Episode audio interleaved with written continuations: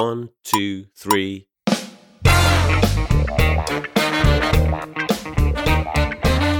大家好，我们是现实摸鱼。呃，最近有很多部甜宠剧密集的上映，然后所以我们本期的话题呢，就讨论一下这些甜宠剧引申出来的七七八八。然后首先呢，还是请我们各位主播例行做一下自我介绍。然后首先从我开始啊，大家好，我是近期因为由于单改训了以后，所以只能看一看甜宠剧的七仔。我是阳了还要努力在这一期做贡献的学姐。大家好，我是很多年没有看过甜宠剧的 CK。大家好，我是通过微博小视频把最近的甜宠剧情节 被迫看了一遍的桑尼。现在知道我为什么阳了还要带病上场了吧？你猜有多少人就要关了？听到我们这个了解程度，我基本上每一部呃我都知道情节，然后我妈都看过了。我昨天采访了一下她。我们还有五十岁视角是吧？那我要不要把我妈拉进来？她也看过很多。那我不得不要问一下了，就是你妈看过阿瑟的那一部，就最近很火那个剧吗？那没有，因为阿瑟那一部在优酷，我没有优酷的电视的那个会员。想不到阿瑟痛失五十岁的观众是因为平台问题，是因为优酷不行。既然讲到了阿瑟，我们还是从阿瑟终于火了这个来聊一聊他的一个。我们阿瑟私日历的一个历史啊，因为看到阿瑟拍过的剧呢，其实涉猎范围非常的广，包括有那个起点大男主，之前还有单改，然后到现在又拍了甜宠剧，各种类型的剧他都涉及了一遍。然后就首先的引入话题就是大家觉得这些剧里面哪一种是财富密码？首先从桑尼开始吧。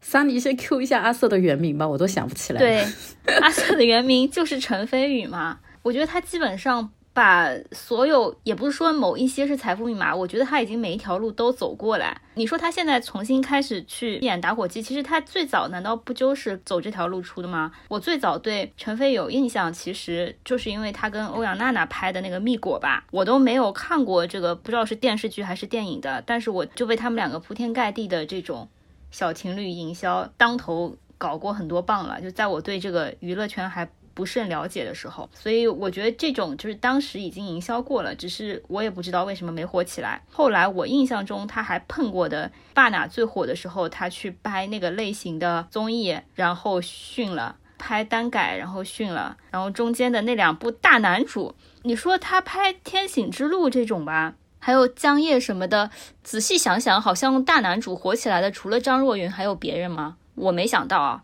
呃，杨洋啊，后面可以刊物吧。谢东老师，没有胡说八道。然后他还拍过《迷雾剧场》，哎，那部我也看了，就是跟廖凡一起演的。天呐，你才是阿瑟真正的粉丝！迷雾我都会看一下的。我觉得不攻不过，就是我对阿瑟的脸还是略有一些滤镜的。啊，淘金是不是啊？对，淘金。然后为什么会在打火机红？我不是很能理解。我个人总觉得打火机是他。这么多年以来演的不算是好的，太随机了吧？要不就是营销确实有用，我也不知道。我觉得是对手太差了，对打的没有啦。他之前的每一部，我觉得当期都有更红的剧，但这一部现在就真真的就是跟他同档的一个能打的都没有。我觉得有点道理啊。好的，然后学姐你来讲一下，就是陈飞宇的剧我一部都没有看过，这就是我唯一要讲的。就是天生不喜欢小鸡嘴，然后你们就是一直讲打火机，也没有讲到这部剧名。我们为了引一下流，还是念一下吧。这部剧叫《点燃我，温暖你》。原著小说是《打火机与公主裙》，非常非常的契合，不就是打火机的意思？对啊，就是打火机的意思呀。这个名字也非常好笑，就是属于就是看名字我就会觉得是烂烂剧的剧啊。哦，我也没有看，因为最近比较忙，不得不是对陈飞宇本人有意见啊。我本人感觉就是同类型的，就是那种至少是样子能看的，然后又是这种甜宠剧的同期的，就就就没有嘛，对吧？但凡他放在前几年的档，估计也起不来，我觉得。可是前几年有什么啊？每段时间都会有一个旺夫的养子的剧啊之类的。你比如他要是跟亲爱的热爱的同期，他肯定就又扑的悄无声息了，对吧？你这个问题就让我很难回答了。我是不知道，难以抉择。对，是阿瑟的小鸡嘴更值得吐槽，还是也是一个小鸡嘴？你要是让我这个凯歌吹来说的话，我只能说同期的小鲜肉阿 Sir 是赢了的。嗯，今年杨紫带的是诚意啊，没有可以打的了。对啊，只能说没有犯事儿，终于熬到了今天，代餐转正。但是我不知道是我的滤镜开始建起来了，还是怎么的呢？因为我觉得阿瑟好像确实这个脸比前几年要好一点，也有可能是因为他终于意识到自己是拍不了什么仙侠之类的，所以他就去拍现偶了。阿瑟如果跟杨紫去演仙侠，我觉得也不一定能红。我觉得阿 Sir 脸一直都这么好看，听不下去，好想死！粉丝发言。哎，内娱真的没有什么能吃的了，我只能这么说。但是江一我看的时候，我觉得他的凸嘴的问题暴露比较明显，可能古装对于他不太适合吧，现代装反而不太暴露他凸嘴的问题。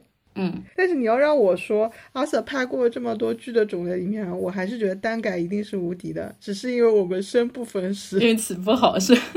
我觉得就算是单改能抬，浩一行也抬不上来。浩一行实在是太雷了。啊，浩一行是改编的哪一部啊？我都忘了。二哈和他的白猫师尊，对的，也是，我觉得这个就不如 P 大的那些原著好看了。这个不要紧吧？保安都能火，连糊了以后都能卖茶叶。保安能火是因为 P 大那个原著《天涯客》原著这个人设就是美强惨啊，就谁演谁火。我靠，我这话会不会被保安粉打死？学姐是那个什么 P 大吹 P 大的害怕吗？这期粉丝处境有点太混乱。那西克老师，你你有什么要补充的吗？就是 陈飞宇，我也没有认真看过他的剧。然后《打火机与公主裙》这部原著，我当年还是看过的。当时他接拍这部剧的时候，我觉得应该还是一个好饼吧。哎，你觉得剧和原著有什么大的差异点？除了这个改编的名字？就是其实女主没有那么那么舔狗吧？我我昨天看了一个这个吐槽向视频，一直在说女主多么多么舔狗。其实她其实有上下部的嘛，《打火机与公主裙》《打火机与百草园》什么的吧。就我看的时候，我觉得原著还是一部没没有什么过强引起不适的感觉，因为就觉得李寻这个男主还是有魅力的。陈飞宇没有什么 comment，我就觉得这个人物本身人设还是挺好的。C K 老师有没有可能是你看的时候比较年轻？现在你去看的话，可能就会体会到舔狗了，因为我记得这本书是在豆瓣打分器为首的女权小组里面批判第一名。哎，我这里要上一个价值了，我就是女权一直打舔狗，吐槽舔狗不女权这件事情嘛。但其实你换一个视角看，我觉得当舔狗的女的才是真的女权。哈，什么玩意儿？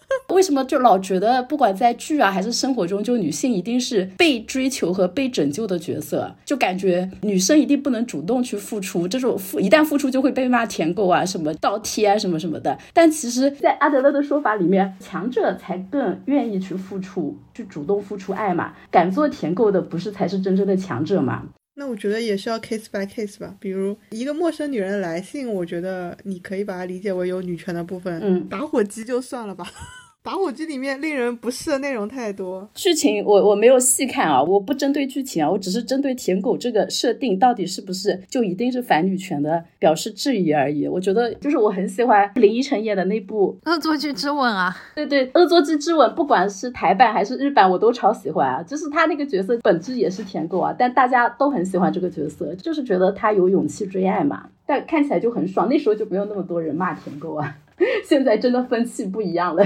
说到《恶作剧之吻》舔狗的问题，我觉得大家可以去看一下 B 站有个 UP 主叫香情又亲了，就是他讲过《恶作剧之吻》的故事，还是能觉得男女主底层逻辑上是能够有一致性的。包括我觉得朱韵最开始在我看小说的时候，我觉得她还是一个挺坚韧的一个人，就不是那种一味的舔，就她能够 跟男主对上号，就是 match 上之后，然后她才去做的一些这种付出啊，跟一些看到男主的一些理想跟坚持的这种价值的意义吧。这个问题我就收一下，不代表主播这边的观点啊。就是你在看小说的时候，有很多文笔啊，还有他当时发表已经是十几年前的问题，所以你如果剥开他的一些修饰跟情节推进的话，你去看他的一些事件的本质的话，我觉得还是挺三观不正的，可以作为一些法治案例来给给一些女生来看的。然后还是要回到我们阿瑟这个点啊，就是阿瑟为什么在打火机这边火了？其实刚才大家也提到了几个点啊，比如说是因为同期已经没有什么竞争对手，也没有什么比较能有热点的剧了。但反过来，是不是有一个点是因为甜宠剧更加容易爆人呢？是因为甜宠剧里面通常会塑造一些比较讨好的男性形象呢？我先讲一下我的观点吧。阿瑟在打火机里面的话，他的现偶的形象塑造的确实他是比较无限高大的那一种，很容易让女生产生一些仰视的玛丽苏的情感。这一点的话，就比较容易烘托出那个气氛来。这个在他之前的那些剧种里面是没有这么高大的。但未播出《好一行》可能有啊，在《江夜》里面就是不太有那种东西的感觉，然后在《密国》里面就是一个普通的男高中生，感觉阿瑟在初步积累流量里面选甜宠确实是一条比较讨巧的路子。我觉得这条路子的话，可能对于后来的一些选秀的小鲜肉也是可以去借鉴的。不知道大家有什么感想？嗯，那个桑尼老师来讲一下。我觉得首先是不管你怎么嘲他也好，就是阿瑟的脸还是可以的。至少在某些角度上，你套上一些滤镜，他总是可以的吧，对吧？就算是集成了他爸的一些缺点，但是也已经吊打现在的一众秀人和新晋流量了。然后又有身高在那里。然后我觉得阿瑟他原来有一个问题，就是他虽然是有脸的，但他一直以来就是在各种八卦下，而且他火的这些点，比如说什么私日历啊、阿瑟请坐啊。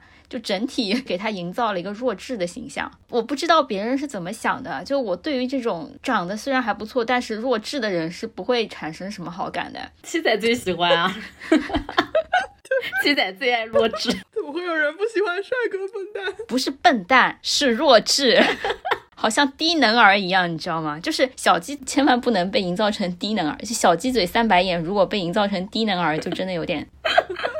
我只看了一些片段嘛，就我一开始以为他是那种，只是说因为家境很富有，成绩也很好，然后就是个人行为非常不端，身上有这种非常强大的矛盾感嘛。但是我昨天去稍微做了一下功课，我不懂了，他这个剧里面好像女主才是家世很好的，所以他到底是家世好还是不好呢？他就是凤凰男的人设呀，他就是一个高考状元，家境很差，但是成绩很好，然后人帅。对我，我觉得他反正在这个剧里面的这个人设吧，是那种你带入自己到女主身上，确实很难拒绝，因为他就是什么编程天才，什么长得又帅，感觉女主也是当舔狗，但是他对周围这么多舔狗只回应了女主一个，从他的这个角度来讲，他也是深情专一的人设吧。所以我觉得，如果从女主的视角来讲的话，确实当大家的 很多女性意识觉醒之后，会感到有一些不适。但是他这个男主本身其实是没有做什么特别不好的事情，或者说贬低女性的事情的。你就当你套在这个偶像甜宠剧的外壳之下，你就觉得他是一个相对比较完美的人设了。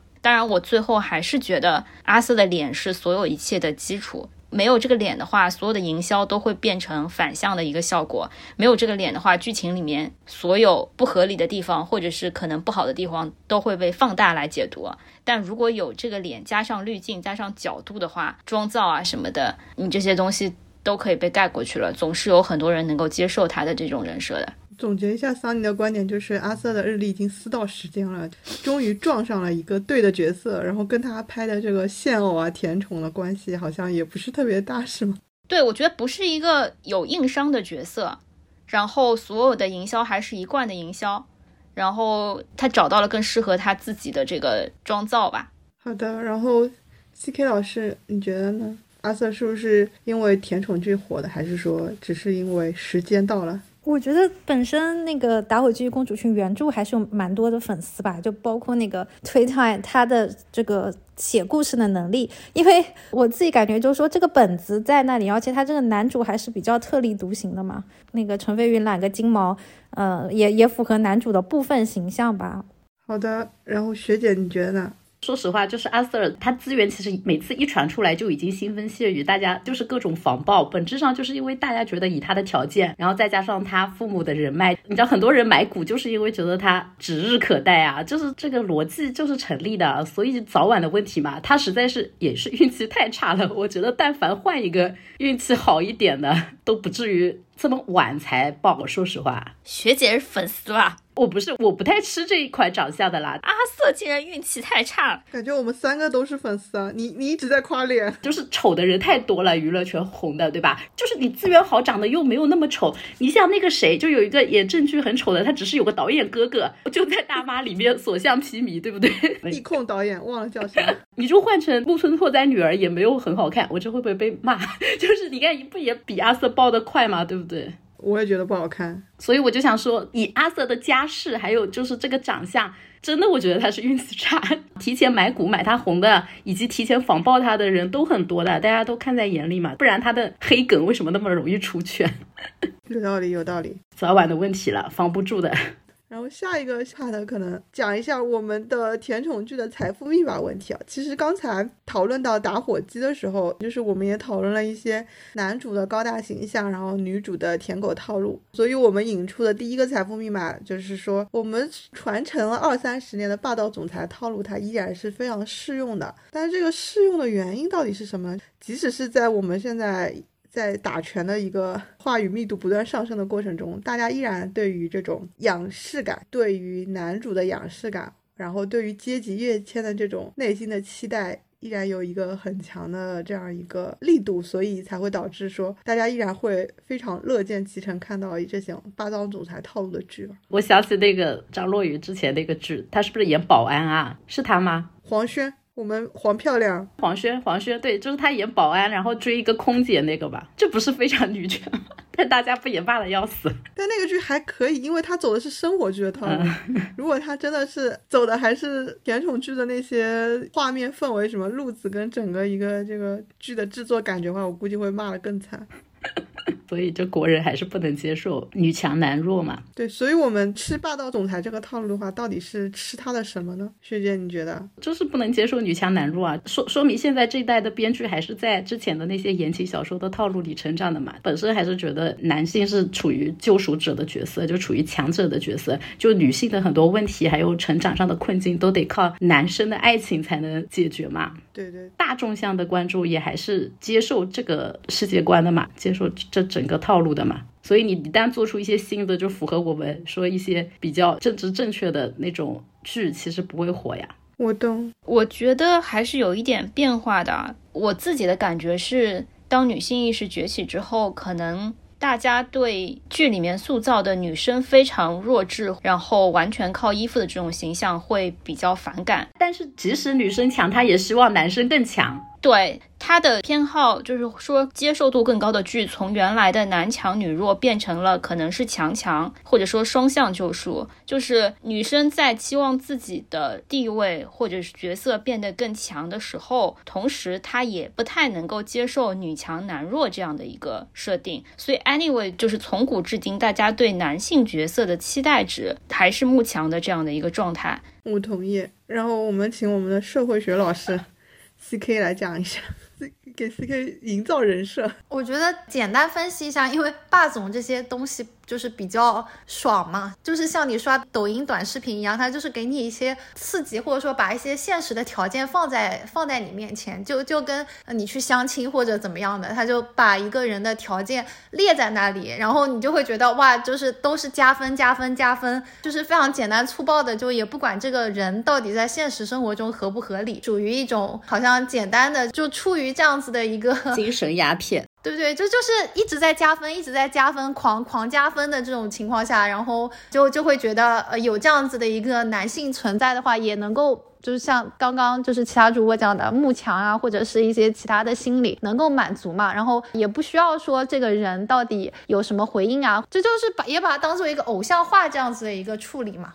就跟追星的爽感是一样的吗？你想说，追星是要当妈妈的，就跟那个李泽言，就呃那那些恋与制作人，对那些游戏一样的吗？听完大家的一个讨论啊，我觉得还是跟长期的一个社会进化里面产生了一个男女的阶级关系有关系。就是说，女生如果在遇到困境的时候，潜意识里还是希望男生来拯救啊，或者说给予帮助的。但是我们在起点里面看到的男主视角的文，或者说一些男主视角剧里面，如果男生遇到困境的话，他可能更加期望的是 掉悬崖，通过自身成长得到一个突破。对，所以我觉得跟长期的一种思维惯性可能是有一些关系的。但是也许在未来吧，哈，我们可能突破这个套路，会有更多真正的大女主剧的出现。但是在目前这个甜宠剧这个范畴里面，可能它的跟它的受众群有关系啊。我们还是更加还是会延续这个霸道总裁这种套路，这种精神糖水类型的剧为主。大家会会觉得说，是不是甜宠剧的受众群就是比较卡死，会比较明确一点？我觉得甜宠剧给我受众群的一个感觉，就是办公室里面的女生都在看，然后小红书里面的女生都在看。感觉受众群就是除了追星女，你这样很危险，我跟你说，你这个很容易骂到很多人。给你一次机会重新讲，我重新说，人家被这个剧吸引过来，结果被你痛骂一通。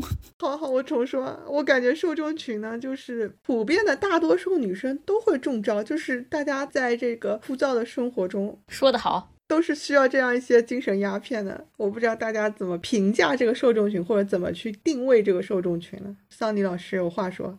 桑尼老师觉得说得好呀，就像大男主剧，它的受众群可能是 loser，也有可能是事业有成的男性。我觉得就两种啊？就是我可能是一个平常打拳打的比较多的人，但是不妨碍我就是磕磕甜宠剧啊。因为你在自己的人生中追追求一个怎么样的人生状态。和你看精神鸦片的时候爽一爽怎么样又无所谓的了，有可能其实也是不正确的，就是就有很多人可能就被这个剧带偏了。但是就我自己而言，就我肯定是没什么机会变成舔狗遇到一个霸总，但是对不妨碍。我自己在自己的人生中是希望靠自己拯救自己的，但是你做个梦，你平时看看，觉得有个人能够让你扶摇直上，我不用努力了，不是也挺好的？所以，我我本身也是甜宠剧的受众，我都看甜宠剧了，就是多么悬浮的霸道男总，我都无所谓了，只要脸好看就行了。说的好。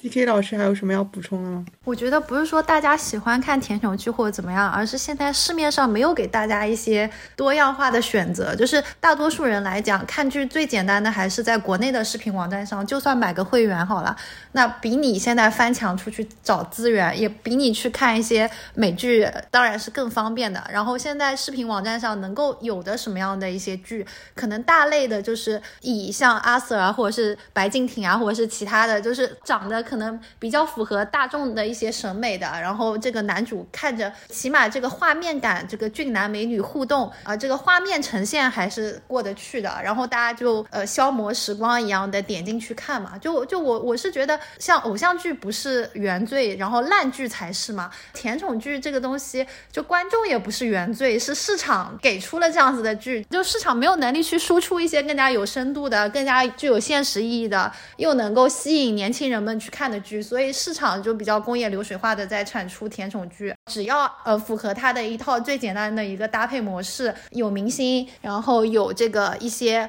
可以让人感觉到有一点怦然心动的场景，然后有一些这种呃营销，这部剧就能火了嘛，对吧？呃，就因为我自己本人我是比较喜欢看一些就是日剧啊之类的，然后我我比较喜欢就是看那种我们两个都是非常非常普通的人，或者是非常反精英主义的。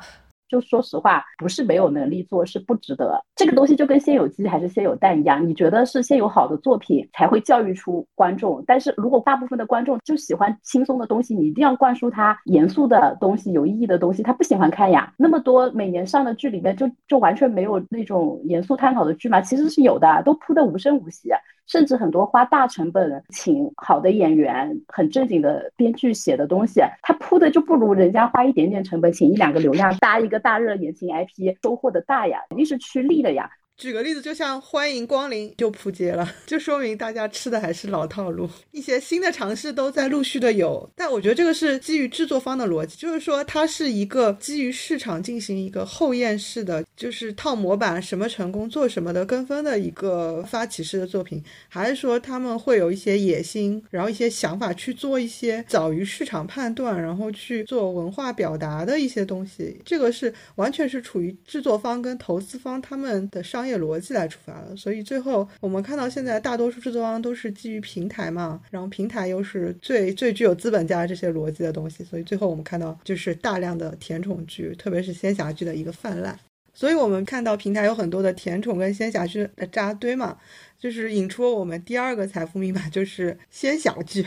今年暑假是一个仙侠剧大战的一个时间段，好像比往年的大战都要更加激烈。第一点，我们先来谈一谈，就是在大家体感的热度上，就是我们不科学，然后也没有什么严谨数据支持里面，大家觉得今年的仙侠剧哪一部赢了？我先讲一下名字吧，可能有些人都已经忘了，姑且把《星汉灿烂》也算进去啊，是一个古偶。然后第二部是《沉香如屑》，然后第三部是《苍兰诀》。然后大家觉得是哪一部赢了，赢的比较多？我可能是被洗脑了，我看数据好像确实是《星汉灿烂》吊打嘛。好的，C.K 老师，因为你涉猎比较少的话，我觉得你的题感可能会更加准确一点。你觉得哪一部在你看来声量更大一些？我觉得这个可能就在于哪部男女主的粉丝更多一点吧。你都没有听到是吗？对，都就没有出现在我的首页。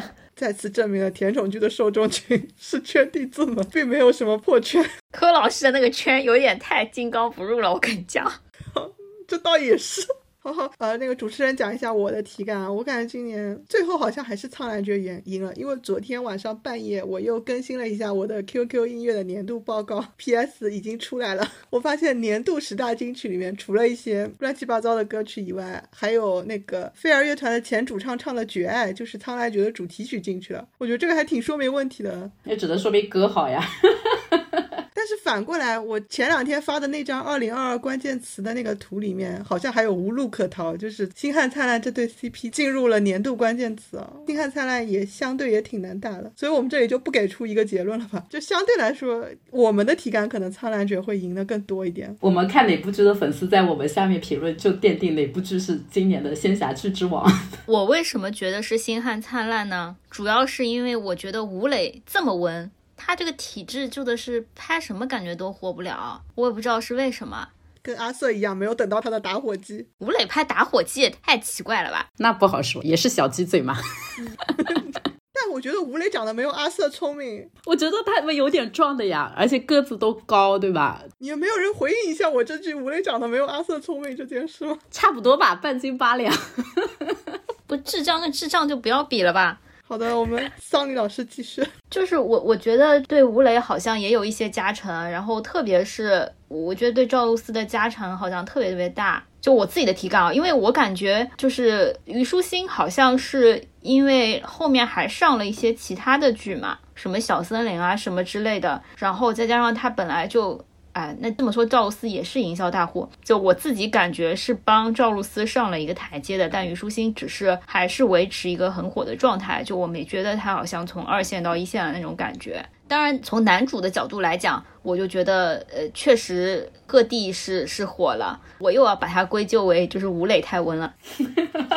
就但凡吴磊这个角色换一个人啊，可能就能干掉鹤帝，是吧？是的。听完你发言，我都不知道你是吴磊粉还是吴磊黑。他是对吴磊怒其不争的妈妈粉。听下来想，原来如此。我我想讲一下我的体感啊，就我个人喜好来说，我两部都刷完了，我是更喜欢那个《星汉灿烂》的。我觉得《星汉灿烂》啊，就是抛去两个主主角来说，整体的剧的质感，还有配角的这种搭配、选角啊、演技啊，其实质感绝对是比《苍兰诀》好不知道多少个 level 的。但是从投资方和制作团队，就可能从商业利益上说。我觉得苍兰诀应该 ROI 高很多吧，就性价比高太多了。投入产出上来讲，苍兰诀赢太多了。但星汉灿烂输在哪里啊？真的就输在吴磊上。我觉得但凡吴磊换一个人来演，因为吴磊跟赵露思的那个 CP 感比那个王王鹤棣和虞书欣差太多太多了。就我一直看着就想说，哎呀，但凡不是吴磊，可能这部剧真的能上一个台阶。吴磊粉丝不要打我，我只是觉得还是弟弟感很强，你知道吗？吴磊没有粉丝啦，他还是弟弟感太强，就完全不适合里面那种从小就忍辱负重的那种杀伐果断的那种将军的角色。就是我觉得应该要找一个更阴狠的人来演。就吴磊还是太阳光、太小孩了。吴磊是不是不营销啊？这还不营销？腾讯的剧哪部不营销？每天什么几百个热搜？那他在干什么？我都不知道。我听下来感觉就是童心滤镜太重了，还是缺少一些男友感。虽然我是可以的，但是没想到你们不可以。我可以啊，因为我很不喜欢鹤棣呀。苍兰诀我是通过那个就片段补的。我我们来讨论一下，就是为什么苍兰诀笑到了最后吧？就是这个东西它的剧本好在哪里，或者是人设好在哪里，才导致了它取得了一个比较好的一个效益吧？我我先讲一下吧。我的了解就是，我感觉苍兰诀这边还是把男主的身份立得够高吧。像吴磊那边虽然立得很高，但是好像还是苦大仇深的，又是怀着什么仇恨的那种。但是鹤棣的话就是爽，就是不爽起来我就直接见神杀神。见佛杀佛，就是那种特别厉害的三界霸主啊！有什么说错的，就是欢迎大家评论，帮我们刷一下数据。对我感觉还是基于一个人设上特立的特别高，特别好，所以才会让大家还是体会到了，就是回到我们财富密码第一点霸总的爽感上面。不知道桑尼老师怎么这样？嗯，桑尼老师这两部也没有看过。说实话，我是点开过《苍兰诀》的，然后马上就被虞书欣的夹子音攻击退败了。这个有粉丝不要来骂我。呃，首先就是我不喜欢仙侠剧，所以我对所有的仙侠剧都抱有偏见。然后我又不喜欢鹤棣，就这部剧全是我的雷点，我怎么看呢？它还有东方玄幻美学。我跟你讲，鹤棣就是一个强捧了这么久，然后砸了这么多资源，然后现在才火的，还好意思说什么他？这不是跟陈飞宇一模一样吗？为什么陈飞宇你就能接受，王鹤棣就不行？吴磊不也是强捧了这么久，砸了这么多资？但是陈飞宇的粉丝和吴磊的粉丝都承认这一点，好不好？王鹤棣粉丝不承认吗？王鹤棣的粉丝不承认这一点啊，他们觉得他背景很弱的。那是他们太年轻了，他们可能不认识之前的王鹤棣吧？他们可能忘了王鹤棣都吃下了《流星花园》这种大资源了。柴大妈在他身上砸了多少钱？你说弯弯资本说来说去，难道不是王鹤棣啊？就说明什么？我跟你讲，说明吴磊和那个飞宇的粉丝都是从他们不好的时候一路跟过来，跟的久。王鹤棣这波都是新粉，太年。轻了，根本不知道他之前吃了多少资源，说明他还是吸到了新粉嘛。是的，听起来觉得更成功了，怎么办？对啊，就是吸到了很多新粉。我们讨厌的角色就经常一直获得成功，大家要接受这些事情。哦，我觉得王鹤棣可能有比较成功的一点，就是不管他的这个角色和他个人身上有有多少在娱乐圈里面，其实应该是作为负面形象的东西，他们都把它营销成了一个正面的东西。就比如说什么装逼角色和他的个人达成了高度的一致，就是一个什么装逼装逼这个形象现在变得十分的可爱了。本追星女最熟悉这种了。其实那个《苍兰诀》还有一大功臣，真的就是配音，给王鹤棣配音的那个那个人。我觉得没有这个配音啊，《苍兰诀》的成功率可能会降低百分之二十以上。就如果王鹤棣用的是自己的原音，或者换一个但凡没有这么搭的这个配音，真的提升了很大的他的演技。那为什么不给虞书欣配一下？古偶都是配音呀。呃，虞书欣没配呀，那个《星汉灿烂》也没有配呀。OK，《星汉灿烂》吧，也不知道是古偶还是想要做成正剧，哎，不重要，反正我就是把鹤帝一顿吐槽就完了。鹤帝还有女朋友，也能营销成什么深情人设？哎，怎么能有人就是 CP 红利和男友就是男友粉 CP 粉，然后还有什么深情男人形象的红利全部都三收的啦？这是什么样的营销能力？然后《星汉灿烂》呢？我确实是看了一些片段，我觉得质感还可以，但是它可能门槛有点高吧，就不管是它的滤镜啊，然后还有这个故事整体的这个调性啊，都给人一种蛮沉重的感觉，就好像不太适合我当电子榨菜来看，所以我就没有入坑。不知道在回答什么，我讲完了。好的，学姐有什么要说的吗？是这样的，就是《星汉灿烂》，我其实真的很喜欢，但我觉得唯一的败笔，除了就是我觉得前面说过的吴磊的那个选角不太好，还有就是这两部剧啊，按道理都应该是一个女主成长线，但是《星汉灿烂》最后烂尾，就是明明吴磊前面塑造的就是感觉整个胜券在握的，但最后为了让那个女主能去救他，显得女主非常聪明啊，有决断啊，各种的，就把男主的智商削弱的不行了。我觉得这也很影响他的戏份。《苍兰诀》刚好是反过。来的，我觉得苍兰诀就是为了王鹤棣把女主给削了，就明明女主就是后期应该很厉害的，但是还是加了很多男主的戏份。就现在这个市场，政治很不正确的话来说，就不能削男主去强化女主，而是应该削女主去强化男主，这个剧才会爆，才会火。说的对，刚才大家就是聊了很多这个仙侠剧里面男主立得很高，但是其实我们发现。这两年，特别是今年的剧啊，我们听到了很多的概念在讲 “Go Have Girl”。我我觉得这个是甜宠剧最新涌现的第三个财富密码。不知道大家对这一块有什么样的看法？首先就是近期有两部剧，就是《亲亲日常》和《爱的二八定律》嘛，感觉就是比较明显在讲 “Go Have Girl” 这个逻辑。但是我个人觉得，就是在甜宠剧里面去讲什么 “Go Have Girl”，就是比较。荒谬，因为《卿卿日常》有一个问题，就是在于它是讲一个男主有一夫多妻这样一个后宫制度，然后里面讲他的后宫和谐相处，然后去 go have 后的话，听起来就很荒唐。然后《爱的二八定律》的话，就是更荒唐，就是一个披着大女主外表的职场剧外表的，本质还是讲就是男主女主怎么样去无脑谈恋爱的这个剧，好像跟一个什么女性的职场困境啊什么狗屁关系都没有啊。不知道你们对这个最近的两部剧？就是有什么样的一个感想？就是他们跟 Go h a v e Go 这个内核是不是真的在适配呢？首先还是让 C K 老师来讲一下。我我看了一点关于青青日常的一些介绍，感觉他这些 Go Help Goes 其实也是为了迎合观众的需求吧。就跟之前那个《梦华录》一样，因为观众比较喜闻乐见女生们姐姐妹妹在一起，所以搞的这样子的一个内容。那它内核上来讲，好像也并没有真正达到所谓的女性独立啊，共同的对。也不说男权社会吧，共同的对一些规则跟秩序本身的一些挑战嘛。我昨天还看了一下那个《青青日常》的原著嘛，发现它的原著叫《青川日常》，是把青川改成了一个架空，然后你就知道为什么男主是后宫了，因为这个部剧原来男主的人设是我们著名的被我们穿成了筛子的四阿哥，就是女主是四阿哥的一个汉妃嘛。这个《情形日常》就是集这种各种荣梗之大成啊，那那部叫什么？赵赵露思的上一部。丁禹兮的那部叫什么啊？我知道，也是讲大女主的，对吧？就是他们那个国家是女尊男卑的，对吧？对对对，一个国家女尊男卑，一个国家男尊女卑，那那部就就很像陈芊芊。啊，对，陈芊芊就是我觉得她融了很多梗啊，就是有点像《星汉灿烂》，然后又有点像那个陈芊芊，然后又又融了一点《甄嬛传》，就前面选妃呀什么各种套路，就是 融梗之大成，所以可能爆也有这个理由在里面吧。好的，然后桑尼老师呢，有什么要讲的呢？这两部也好意思说自己爆啊？我觉得如果说前面有些是营销硬爆的话，这两部营销都没好意思说自己爆吧。就是我觉得这两部就是蹭一些，只能说播了。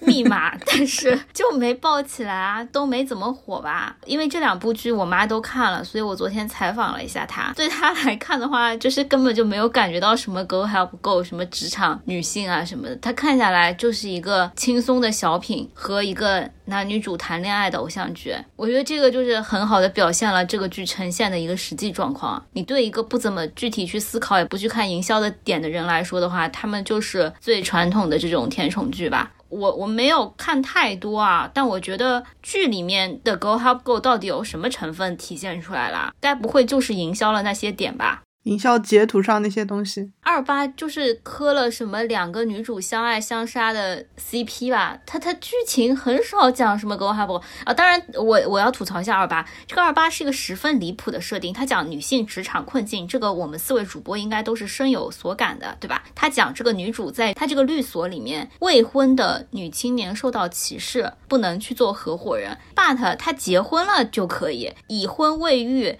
或者是已婚生完一胎的这个女青年，才是这个社会里面被歧视最严重的，好不好？不孕不育才是真正受欢迎的女性职场人。好危险的发言！好危险的发言！我也是不太懂他这个职场困境的设定啊，感觉就是为了男女主谈恋爱而设定的这种爽。而且最无语的是，这个女主自己歪歪了一个假结婚的对象是一个帅气高大的弟弟，然后就成真了。怎么还有这种好事？你们记不记得有一部就是谁来我家的时候刷的，有一部也很像这个设定的，就是黄圣依和那个宋小宝的那部剧，你们有印象没有？是我陪你一起看的，这不是一模一样的前提吗？就是需要一个假结婚的对象。一旦把这个假结婚的对象从帅气的小鲜肉换成宋小宝，你们来想想这个故事。然后女主是黄圣依，重点在于她的受众群就换掉了。就徐凯的话，就是给我们这种无聊的中年女性看的。宋小宝给谁看的？给无聊的男性看的呀。对呀，哦，不很明显吗？所以说假结婚这个设定真的就是屡试不爽，就是很爱用的套路。那我真的不明白，为什么会有这么多人爱看先婚后爱的剧啊？因为大家都觉得自己先爱后婚的概率有点低。精辟了。C K 老师，你对这两部剧有什么想吐槽的吗？就是《爱的奥巴定律》也是我妈在我家的时候，她打开视频网站看了几眼，然后那个时候我妹妹还在旁边。火不火？沉默的大多数都在看。因为就是视频网站点开就给你推这个呀。好的，好的。呼应到我刚开始说的问题，就是像我妈跟桑尼妈妈，就是打开视频网站首页挂着什么就点进去看。然后我妹妹也是红圈所的律师嘛，她说这个东西就是很不真实的，而且你作为一个律师，你都懂劳动法什么的，你还不能跟你的上司去 argue 吗？就是就很神奇。我跟你讲，最离谱的是杨幂演的这个人，一开始是在家庭部的，which means 她的 expertise 是婚姻家庭法。后来她要去当趴的时候，她就去什么企业部还是什么之类，她就开始搞商业了。这两个之间就是有不可逾越之壁垒，她好像是乱跳的。为什么要这样呢？是为了情节上开发新地图吗？可能因为家庭部更希望她已婚吧。我不知道，他后面应该是什么讲这个什么企业部才是他们这个公司的核心，这我觉得是有可能的，因为这个部门比较能挣钱嘛，他就可以这么随意的就跳过去了。但是不重要，因为这部剧里面完全不讲律师，他随意的找老公那个才离谱吧？就这部剧里面，我唯一有印象的一个案子就是男主帮女主，这剧有案子的，我看他们吐槽说就是纯谈恋爱啊。有一点用来推进剧情发展，然后并不深究案情本身的这些东西，有在尊重职场剧这个名字。那唯一的案子是啥来着？就是什么他们女老板想要去当一个女企业家协会的法律顾问，于是她就去投了一个这个女企业家和她老公的一个什么基金。沉默了，沉默了。这一段案子的结尾是他们两个 kiss 了吗？后来变成了什么？所有人都要来起诉这个基金吧，然后没有人愿意代理他们。我没有看剧情啊，如果我讲错了，就是我乱讲了。就是他们研究了半天，也不愿意去接这个案子。然后杨幂作为个人，愿意去帮这个女企业家去接这个案子。好，点题了，Girls have girls。啊，不重要，反正就是你要去了解这个剧里面的案子，你就要在各种奇奇怪怪的感情纠葛 和这个剧情发展里面把这些案子拼起来。它七零八落的，就也没有很多细节，也没有逻辑。没有人为了看案子去看呢。这个女主是一个工作超级忙，然后没有任何时间来打理自己生活的女律师，然后她家就是一尘不染，你知道吗？叫保姆不行吗？她没有保姆。他的鞋子和衣服就是以一种非常精致的状态胡乱的摆在那里，营造了一种鞋子在乱摆、衣服在乱扔的形象。但是他们家就是一点灰尘也没有，然后所有的东西都胡乱而整齐的摆那。大家说这个剧悬浮嘛，就是从头到尾都真的很悬浮。就他们根本不知道一个忙到脚不沾地的，就是女性的家里可以乱成什么样子。所以结论就是《Go Have Go》跟甜宠剧的内核是不是相背离的？我们要讲好甜宠剧里面这个男男女女的这种爱情关系里面，就不要扯 Go Have Go，是不是更好一些呢？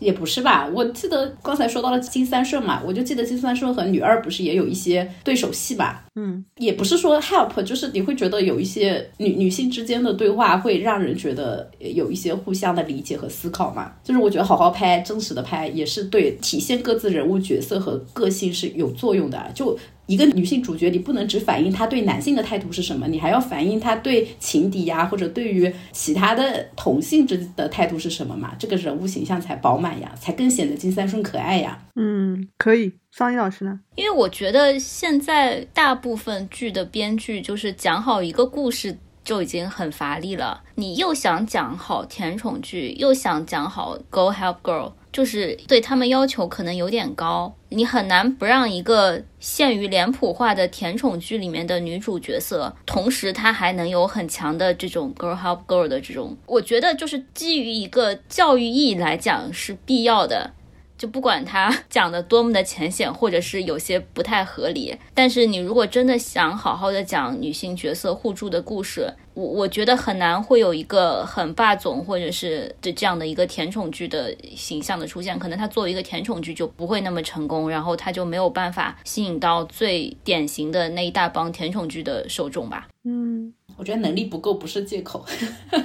C K 老师，你怎么看这个问题啊？我觉得就是 Go Help Go 这种，其实也不是只有甜宠剧才有吧，基本上其他的类型剧里面都会有设定女主的闺蜜啊之类的。然后甜宠剧可能更想就是说去用 Go Help goes 去去讲一些所谓的像男权社会的挑战啊，或者是一起来做一些搞事业啊，推翻一些旧有规则啊什么的。但我觉得这个东西，嗯，还是看就到底合不合理吧。我其实想到，就是以前叫女性群像嘛，其实前几年比较典型的像《欢乐颂》，其实里面也会有一些比较正面的男友形象，大家可能也渴死了。但他本质男主的形象，在这个大女女主剧或者女性群像剧里面是比较边缘而弱化的。也是，他毕竟时长就这么多，讲好这个就讲不好那个了。是的，其实刚才学姐也提到了，就是海外像金三顺，其实就还是刻画了一些比较有用的女性情谊的东西啊。那反过来说，如果我们去借鉴，有没有可能让 Go Happy 这个内核更好的去赋能我们的甜宠剧呢？我觉得就是短板太多了，不知道从何补起。先把故事讲好吧。对，就用二八定律这个话来说，我觉得现在很多甜宠剧百分之二十的事情都没做好呢。二八定律不是说你只要做好百分之二十的事情，你其实就能贡献出绝大部分的收益了嘛？它本质的百分之二十事情都没做好，girls have girls 啊，或者妆造啊，或者其他边边角角的东西，其实我觉得都属于那个百分之八十的。好像有很多可以完善的东西，但我觉得那些都不重要。我觉得甜宠剧本质还是男女的人设、感情线，重要的就是这两个人演的实在是太烂。就搭不搭，对不对？有没有化学反应？让不让人幸福？能不能让人咳下去？就我觉得这个做好了，其他的边边角角都是加分项嘛。你这个底子就不好，你别的东西堆的再多都是营销点而已啊，没有意义的。嗯，C K 老师你怎么看啊？Goals help goals，这个内核当然是很好的，然后也希望就是能够在各种剧里面都多多呈现。当然，就是呈现的时候还是看一下到底怎么样做这样子的一些人物设定跟互动设定吧。嗯，小结一下，就结论就是没有必要去蹭什么女性主义这种东西了，大家还是老老实实先把故事跟互动给讲完就可以。那我们总结完财富密码之后，就是可以聊一下我们的甜宠剧需要什么样的演员来指点一下江山。讲到演员的话，其实我还是蛮想吐槽一下现在这个霸屏的这些男女演员啊，用就是论坛里面说的比较多的就是丑男跟腐女当道，不知道 你们是怎么看这个问题的？要我先讲一下吧。我觉得丑男是真的，最后一个在这些甜宠古偶里面能看的男孩子就是我们的杨洋了，剩下都各有各的问题。然后再往后就真的，杨洋已经不是男孩子了，杨洋已经是中男了，就跟杨幂已经是中女是一样的。我宁愿看中年的娘娘，也不要看这些二十十几岁的小鲜肉，就长得太就是连普男都不算，甚至是丑男的地步。有一些就是让我怀疑家里有矿还是自己家里带资进组啊？怎么能够 拍这种莫名其妙的男主？当然女主也很普啊，女主的普女就是我不知道有没有人要骂我，但我一定要说，我觉得赵露思真的好普啊。为什么赵露思一直在演女主？我真的受不了。但我觉得甜宠剧的女性就不能太漂亮啊，就男的一定要很帅，但女的就一定要是普女啊，这才是甜宠剧的精髓，就是甜妹。你知道古力娜扎或者是那个热巴这种美艳型的，她去演甜宠剧一定不行的，女性观众带入不了呀。我要求不高，杨幂、刘诗诗这样就可以了，再往下就有点太普了。我觉得刘诗诗算普女啊。就是刘诗诗是明星里的普女，赵露思真的是我们身边的普女。那也不至于，那比我还是好看很多的。我这样说骂太厉害了。是的，那我如果能长成赵露思这样，你是没有看过赵露思无 P 无心修的图片，那我也愿意。他给我看到呈现出来的角色，我觉得还是够了，就长成那样子就够了。对不起，我对女性就是这么宽以待女性，严以待男性的人，对男性的颜值要求很高，女性的我就觉得只要是甜妹都 OK，杨紫都行，有什么不行的？对呀。杨紫跟露丝谁更不行？脸对吧？杨紫，但加上演技之后，两个人都可以啊。演甜宠剧要什么演技？我觉得还是需要的。你想，亲爱的、热爱的，换成一个……我看过杨紫的戏，我觉得要一点会更好。我觉得甜宠剧就是大家可以藏一藏桌，不要在甜宠剧中强行什么练原声啊，没有必要。就徐凯如果是配音，我可能接受度会高一点。甜宠剧的上一辈，这种台湾偶像剧里面啊，我觉得能够跑出来的也还是有演技的人。我觉得林依晨跟陈乔恩还是有演技的。我不觉得甜宠剧就是台湾偶像剧的这个翻版啊，我我觉得偶像剧是比甜宠剧内涵更丰富的。连这都还要再划档次了吧？可以，沉默了，沉默了，沉默了。但是比台偶更有档次，一定是日剧吧？其实这个东西就是不能以大的概念去论的。讲到具体的剧，它到底讲的是两个普通人的故事，还是说它讲的是那种就什么所谓的霸总鱼这种小白花的故事啊之类的？就是还是看它本身故事的多样性吧。那我问你，就小宗这个角色，你觉得是普通人是吧？但是那个陈飞宇的角色就是霸总了嘛？我觉得他们两个人设就差不多。我为什么觉得郑元畅演的那个江直树不是霸总？是因为他最后去做医生了呀。但是陈飞宇去开公司了，是不是？开公司就就不是普通人了。陈飞宇甚至是个凤凰男。对不起，不是，是那个角色。就是郑元畅演的江直树，其实是他是有非常强烈的反精英主义的意识。要拔到各种高度啊！郑元畅演的时候，他自己知道吗？就就是我我觉得大家还是可以去看我说的那个 UP 主的讲解，我没收钱啊，没收钱啊。我们我跟你讲，流量还不如人家呢，我们不配。对，其实甜宠剧里面现在演员还有另一个现象，就是就是中年女性在扮少女，或者说她们扮演的是一个在年龄感上跟人物设定上已经是一些中年人的身份，但是依然在处事行为跟她的恋爱逻辑上依然像少女。感觉好像被骂了。我们在说电视剧，你有事吗？七仔他连自己都骂，好不好？真的不是他自己。七仔是零零后，还有谁不知道吗？我觉得这件事，呃，就出现这些这样现象的原因，我觉得是因为我们曾经依靠什么古偶啊火起来这批八五流量花，他们的演技或者说他们的资源无法支撑他们上升到更好的，比如说正剧啊、电影咖这种东西，又没有办法打破自己现有的一个能力圈，然后所以他们到了一个中年的年纪，但依然还在演着这些少女逻辑的甜宠剧，都在里面扮演着一些。平面的非常弱化的女性形象，呃，甚至可以夸张的说，就是作为一个谈恋爱的工具人。不知道你们怎么看待这现在这一批甜宠剧里面女性形象在不断削弱的这样一个问题？我觉得是没有区别的，因为你刚才在讲八五花什么，就是可能是你能接受的下限，觉得也没那么普。嗯，我就想了一下，我小时候看的什么《夏家三千金》，我觉得放到现在来播，还不是要被骂死？为什么？剧情也非常无厘头，包括以前琼瑶的那些剧，张嘉倪他们出道演的那个叫什么《一帘幽梦》。整体其实都没有差吧，只是因为过去了之后，我们给他套上了滤镜吧。邱泽什么的，当时觉得是神颜，我觉得放到现在来出道，估计也要被骂丑男矮子。还可以吧，还可以吧。相比来说，我觉得可能是因为最近几年有一些突然之间红了的青年男女演员，他们红的路径。太千奇百怪了，就是有一些从网红的路径上来的人，天生带着一些槽点，然后大家可能总是不太能接受他们吧。我没有给你说刘宇宁吗？赵露思也是啊，刘宇宁也是啊，所以整体来讲，我对他们没有太大的不爽吧。回到刚才就是主持人的这个问题，我我是觉得其实剧还是比较多样化的。虽然现在因为种种原因，有很多剧可能不太能上得了了，但是整体来讲，剧的数量还是很多的。呃，我们现在去回顾之前的女性形象的时候，一方面是可能就是有一些是被筛选过留下来的形象，另一方面是我们再去深层次的二次的来解读它中间的一些东西。在现在，我觉得也有一些剧将来会变成这样的剧吧。当年也有雷剧，现在也有好剧吧。市场没有更好，也没有更坏。对，那 C K 老师有什么要说的吗？只要每个女性她能够有一些自己的精神内核，有一些所谓的底层的价值逻辑，然后她这个人物的 故事线跟逻辑是站得住脚的，那即使她做一个所谓的什么依附别人生存的这种角色，只要它是合理的，就由受众去挑选就好了。当然，我们是希望偶像剧或者说甜宠剧里面能够出现不一样的一些女主嘛，但是这个的话，其实还是看编剧对于。女性人物形象的一个认知，嗯，总结一下就是，C K 老师没没有觉得说现在甜宠剧女性的角色更加像工具人，就是说还是一个持平的一个状态，对吧？因为我我我不知道什么是以前的甜宠剧。C K 老师觉得以前根本就没有甜宠剧。对对，我就觉得以前的偶像剧的女主都是有她的一些内核在的。她就是套上了时代的滤镜。我跟你讲，你找个零零后的 UP 主，她也给你做出就是那个虞书欣那个角色的女性精神内核。可能会夸欢天喜地七仙女。一代人有一代人的想法嘛。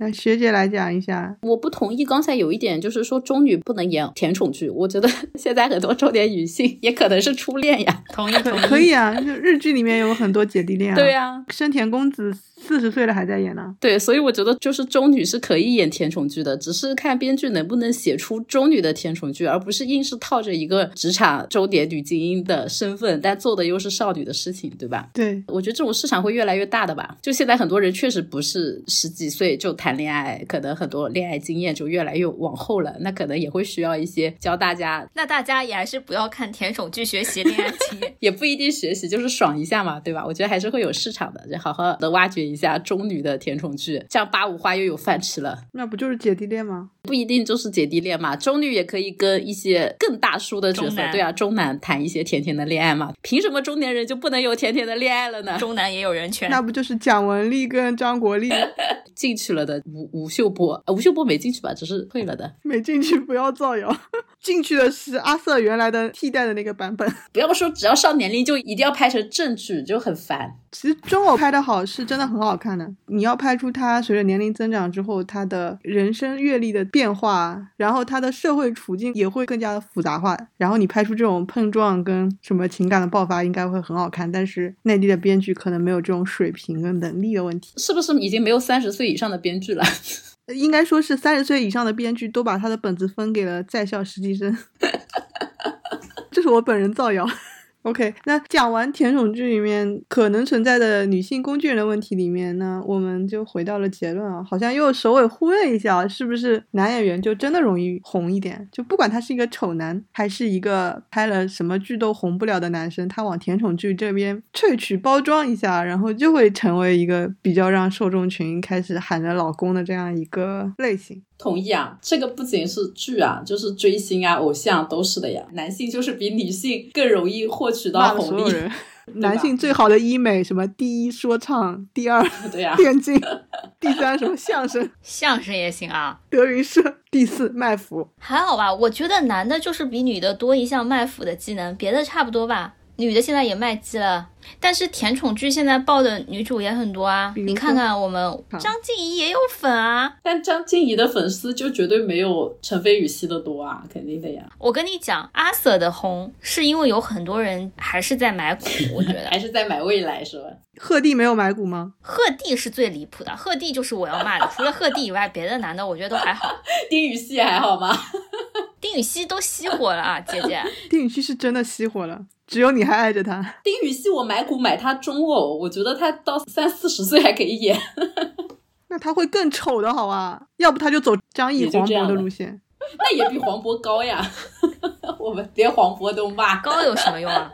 桑尼老师来继续继续骂一下。不是有一种说法嘛，就是男演员容易爆火，但是很容易流失粉丝嘛。然后女演员其实会要一点点累积粉丝，然后死忠粉会比较多嘛。八五花也是这么过来的。我觉得现在已经有一批就是九零花、九五花在慢慢的累积他们的粉丝来。这个我还挺同意的。然后男的流量就是一茬一茬的。我觉得男演员就是脸在江山在，就像我们的杨洋，到了三十岁依然 在甜宠剧里面苟着。我觉得可能是因为有一些人的粉丝就是流出来了，没有地方接收，所以最近这些人吃到了红利了。比如说吴谦的粉丝，比如说邓伦的粉丝，比如说李易峰的粉丝，无处可去，随便去一去嘛。等到新人来，可能又走了。那我感觉这波女性粉丝就很女权啊？为啥呀？就谁好看嫖谁呀，嫖完就走嘛，不负责给他们养老。可是他们在嫖的过程中，自己也太妈宝了，太真情实感了，是吧？男宝妈，别骂了，别骂了，你自己不也是吗？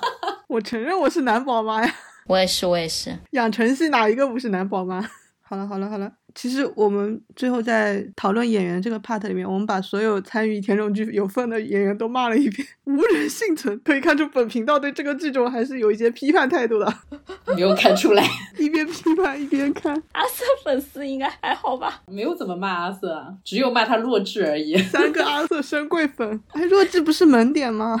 只有 C K 老师没有骂，因为 C K 老师都对他们不屑一顾。C K 老师说 Nobody cares，也是。好的，结尾我们来讲一下我们的喊话环节啊，真不容易，今天这一期终于收尾了。首先呢，这个喊话环节呢，让我先来喊。其实我也挺开心的，是甜宠剧能够爆人，所以我希望我们的养成系能够演一下男宝妈。我是男宝妈，我没有前途。学姐你来。我希望屁大的文改的多一点吧，我还是想看屁大的 改编剧。咋改啊？都训了。哎屁大有很多 BG 的，而且屁大的 BG 还是女性角色，还可以的，挺丰满的。挑点好的文改编吧。对，好的。那那个桑尼老师，我也没什么要说的。我喊什么呀？我觉得甜宠剧就是我的电子榨菜。骂一下鹤棣呗。啊，我觉得鹤棣早晚要翻车。先把话放在这里，好吧？牛的，牛的。哎，所有装逼男都要翻车的。好了好了，C K 老师来，本期本人主要是抱着学习的心态来了解一下现在市面上的甜宠剧到底是怎么样的，然后学习完了之后觉得果然还是没有什么好看的。好冷漠的 C K 老师，就觉得偶像剧之前还是有多样化的，感觉现在的甜宠剧太过于编剧的 Y Y 了。C K 老师天天审判我们。C K 老师不需要精神糖水，没有没有审判你们，C K 老师，你这个话啦，就很像我们当年听大我们十几二十岁的人说的话一样。你老了，我跟你说。好在本频道还有零零后七仔给你们。是我跟不上时代，对，就是是我的审美已经固化，我没有办法去调整我自己。呃，多跟我们这些年轻人混一混。好的，那我本期关于甜宠剧的乱七八糟的探讨已经结束，感谢大家本期的收听，然后拜拜。拜拜。拜。baby baby 今日